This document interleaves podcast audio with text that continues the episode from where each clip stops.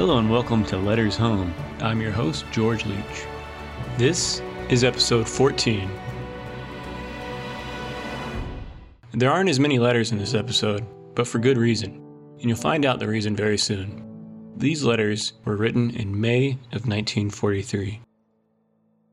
May 2nd, 1943. Dear Mom and everybody, For the last two days, I've been a busy little bee from morning till night. Day before yesterday, I was helping out in the kitchen washing pots and pans. That's the day the package you sent me arrived.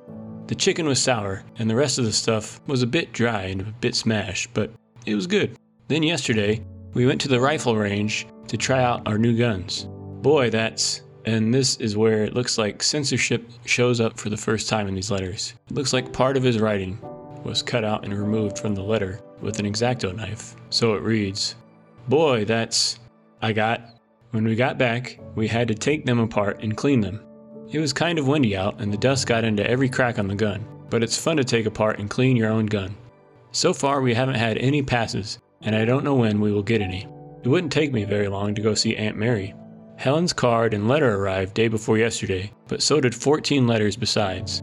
So, I have to get busy and do lots of writing. Jimmy's dad died, and he went home. It's really a tough break for him. He can't stay at home very long either.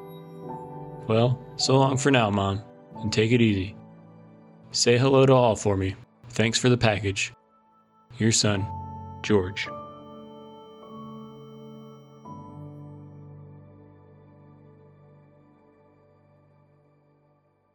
The next letter is in an envelope that's smaller than normal. At the top left, it says War and Navy Department's V-mail service, official business. At the top right corner, it says penalty for private use to avoid payment of postage. Grand Central Annex is stamped just beneath that. On the actual letter, there's a panel at the top for the addresses as well as a censor stamp. It's a small piece of paper with tiny writing beneath the panel. It's dated May 13th, 1943. Dear Mom, Dad, and everybody, this is just about the first time I had a chance to write you a letter since I left from the last camp back home. As you probably have guessed after not hearing from me for quite a spell, we have finally come across and are stationed somewhere in England. I like it here very much. The food is swell, so is the weather. The English people are tops too. They treat us just fine. Mom, I didn't get a chance to send you a card or anything for Mother's Day, but I'll make up for it the first chance I get. There is plenty of things I could write about, but the capacity of this sheet is limited, so I'll close for now. Don't worry if my mail is a bit late from now on. I'll write as much as I can. Say hello to everybody. Your son, George. P.S. Note the change in APO number. It's 634 now.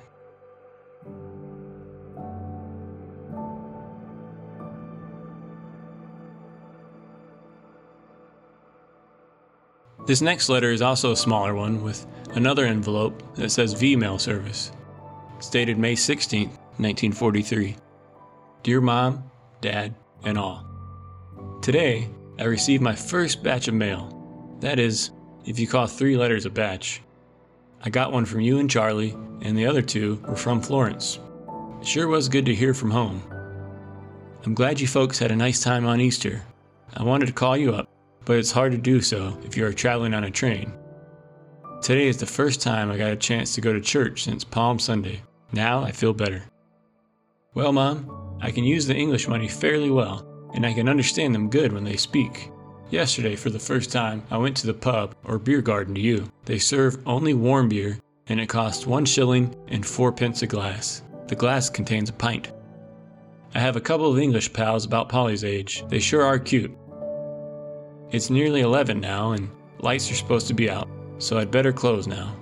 So long, and don't work so hard. Your son, George.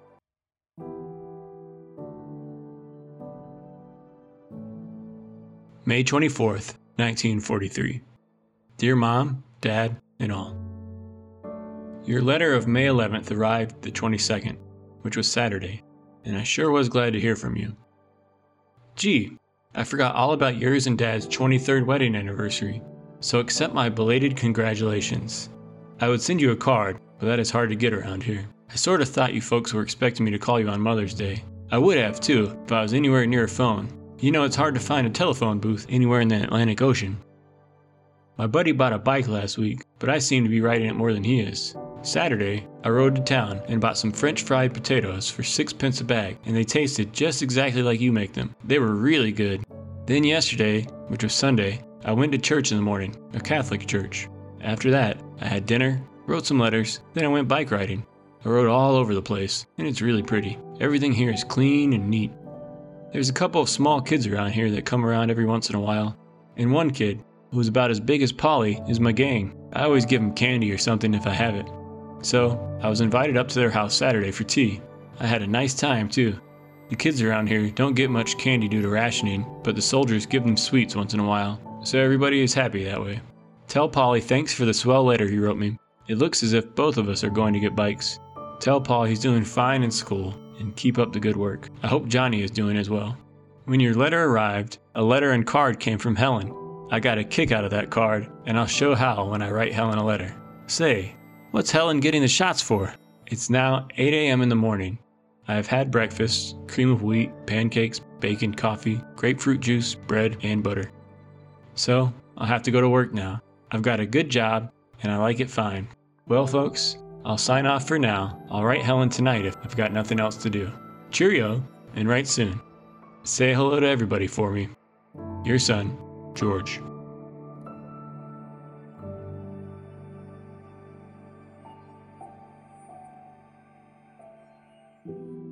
All right, time for thoughts about episode 14. This episode was a short one, but for good reason. Gigi made the trip overseas and is now somewhere in England. So, the trip overseas, he wasn't able to write as much, but my guess is that he'll get a larger batch of letters soon, and that will mean probably writes more as well. He didn't mention censorship in any of these letters, but it showed up for the first time. In movies that deal with some form of government censorship, like All the President's Men or The Report, you often see a marker through some text, but here a part of the letter was just cut out.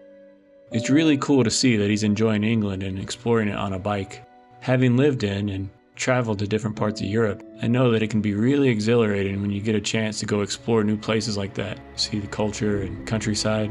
It'll be interesting to hear more about these explorations in future letters. He seems to be enjoying the food and people in England very much, and it's just neat to hear about.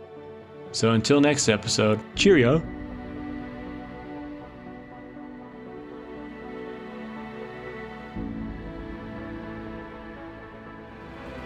This has been Letters Home. Letters Home features music by Scott Buckley. Music by Scott Buckley can be found at www.scottbuckley.com.au. Thanks for listening and tune in next week to Letters Home.